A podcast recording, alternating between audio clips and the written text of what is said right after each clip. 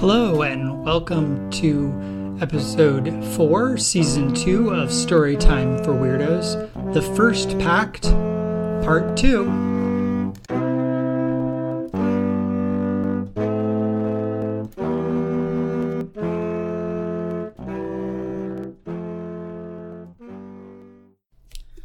Moments passed as the ship juked and wove. Jillian gripped the armrests of her chair, even though the gravitational gyroscopes negated the effects of the movement. It has stopped, said Felix. Dr. Hibbert, the object behaved oddly. It changed trajectory in response to our movement, slowed precipitously, and stopped a few meters from the hull. That is strange, said Jillian. Let's take a look. A silver ovoid, the size of a watermelon, floated off the starboard side of the ship. Are we reading anything from it? asked Jillian, suddenly breathless. Dr. Hibbert, this object's trajectory suggests that it came from the nebula, said Felix. It has similar radiological readings as the nebula. Is it dangerous? Jillian asked. The radiation levels are low, Felix replied. However, I would urge caution, Dr. Hibbert. This is highly unusual. Let's bring it on board for a closer look, said Jillian. Dr. Hibbert, I strongly advise against that course of action, said Felix emphatically. We'll keep it in quarantine, reasoned Julian. I'm supposed to collect samples. Dr. Hibbert, Felix began. Felix!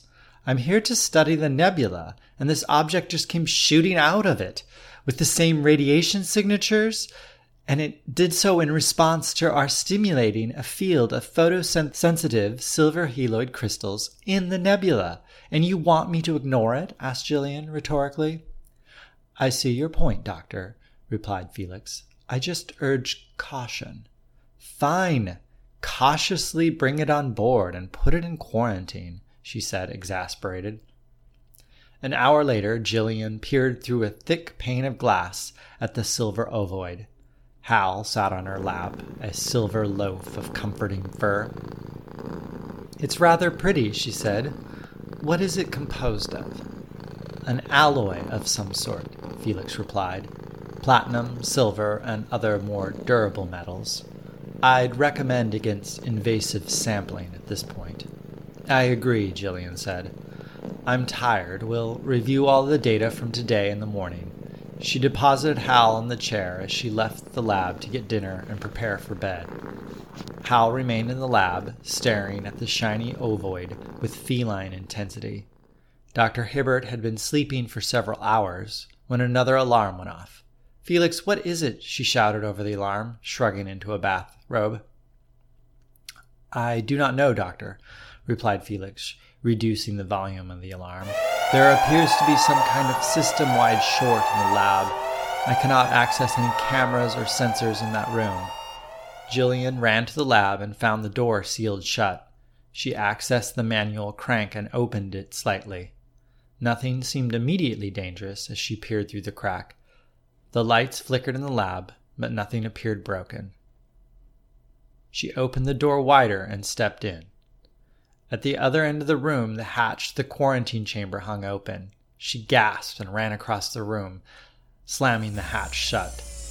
She looked inside. The silver ovoid shimmered in the flickering light, undisturbed. She turned, letting out a sigh, and saw Hal laying on the floor, twitching.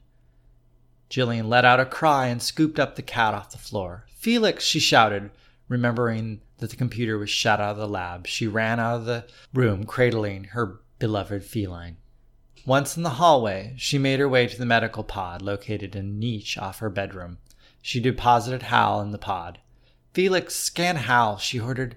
Scanning Hal, he responded. Dr. Hibbert, what did you find in the lab? Not now, Felix, she replied, distraught. Dr. Hibbert, Hal's last known location was in the lab, Felix reasoned. An understanding of the state of the lab will assist in my diagnosis. Fine, she replied. The hatch to the quarantine was open. I closed it. Felix spent a few minutes processing this information.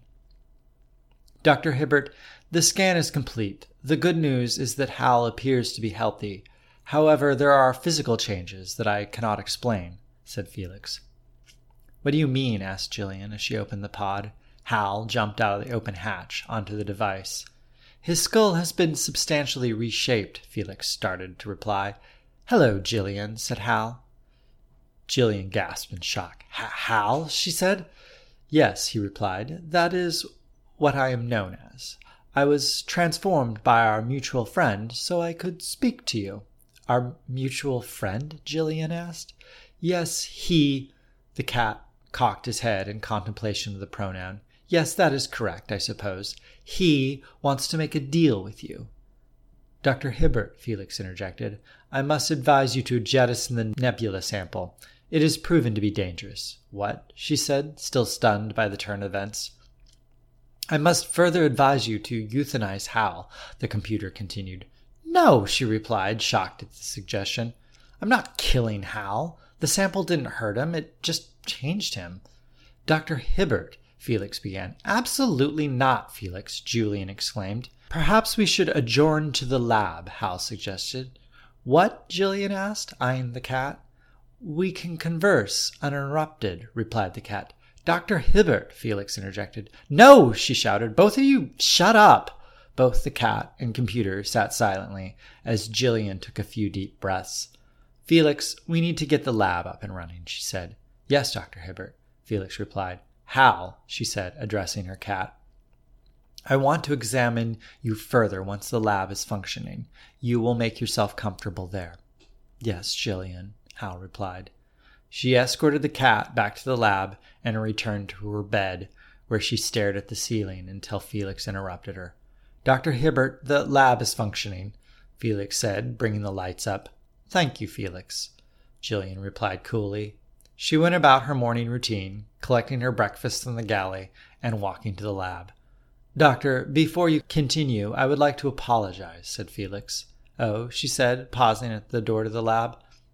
Upon further analysis, it was hasty to advise you to euthanize Hal, the computer continued. Thank you, Felix, she said. I know you have my best interests in mind, and I will be more cautious going forward. She entered the lab and set down a bowl of food for Hal, his tail twitched, but he silently began to eat. Over breakfast, Jillian reviewed the scans of Hal and the sensor log prior to the power in the lab going out. Hal's physiology had been modified to allow him to speak, although his brain remained the same. How he was speaking without a functional language center was a mystery. Have you finished your work?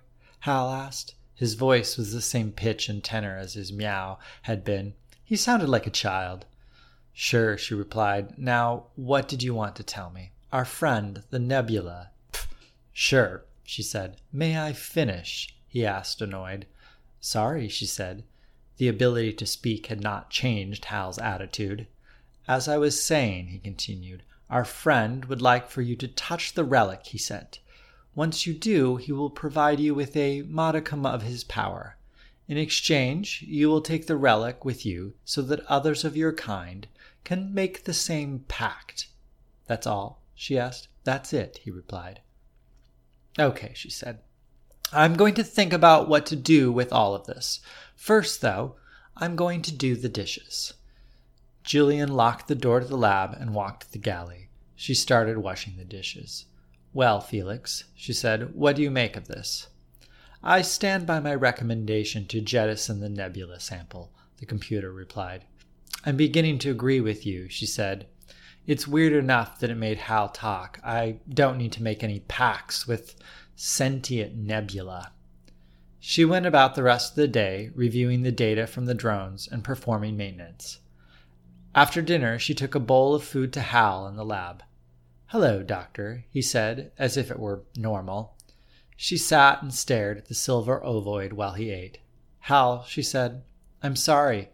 But I have to get rid of this thing. I'm not going to touch it, and I'm not taking it back with me. She was interrupted by a blinding flash of light, followed by total darkness. She shouted and tried to crouch behind the table, but found herself floating above it. The gravity, along with all the power in the ship, was off. Our friend didn't like your answer, Hal said from the darkness. Your choice now is to touch the relic, and he will grant you the power to save yourself or wait for death. Jillian floated in the darkness. It could have been her imagination, but the air felt cold and stuffy. The silver ovoid glowed with an eerie light, beckoning her. Earth orbit, one year later. Felix 1, this is Lunar Station. What's your destination? I'm coming home, Lunar Station, came the answer. Welcome back, Dr. Hibbert.